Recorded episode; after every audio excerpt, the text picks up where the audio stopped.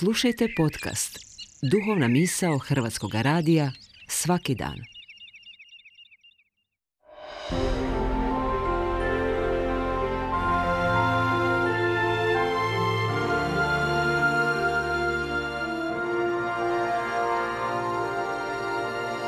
Duhovna misao. Urednica je Blaženka Jančić.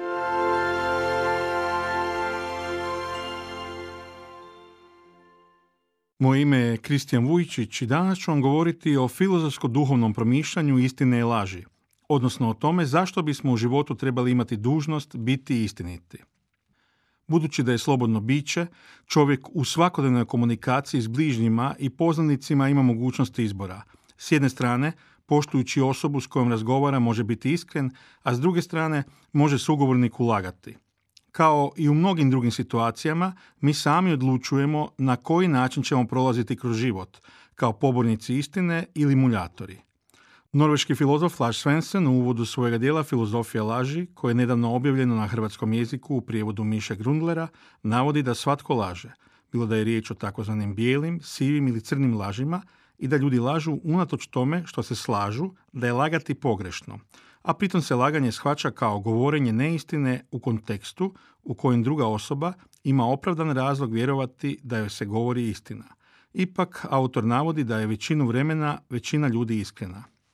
Zanimljivo je da su rasprave o tome trebali uvijek govoriti istinu ili ne i u kojim okolnostima je laganje dozvoljeno, stare koliko i ljudski rod, a možemo ih pronaći u različitim kulturama i religijama od početka civilizacije. Tako su tijekom povijesti značajni filozofi i teolozi iskazali svoja etička promišljanja o ovoj temi. Aristotel primjerice tvrdi u svojem dijelu Nikomahova etika da je istina sama po sebi hvale vrijedna, dok je laž pokudna.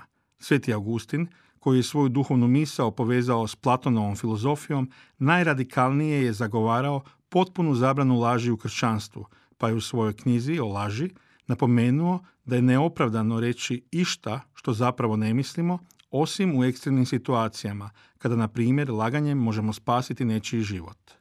S njim se složio i srednjovjekovni kršćanski filozof i teolog Toma Akvinski, koji je pak kršćansku misao povezao s Aristotelovom, pri čemu je smatrao da je svaka laž grijeh, a da su laži izgovorene u dobroj namjeri ili šali manji grijeh, ali ipak grijeh.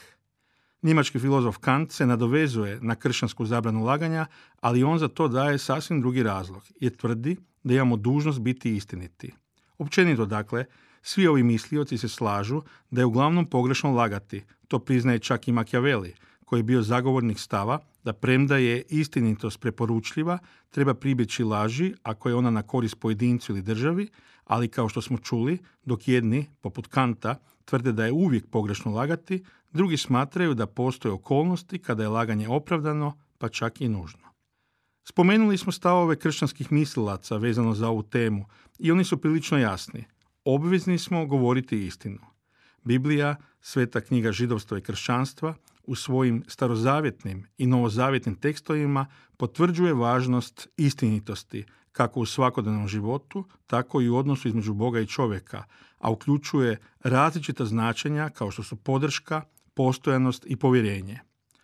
Autor meni osobito dragog evanđelja po Ivanu često koristi riječ istina kako bi nam pokazao da je onaj koji je uistinu pouzdan i vrijedan našeg povjerenja i na koga u njegovoj ljubavi uvijek možemo računati, upravo živi Bog.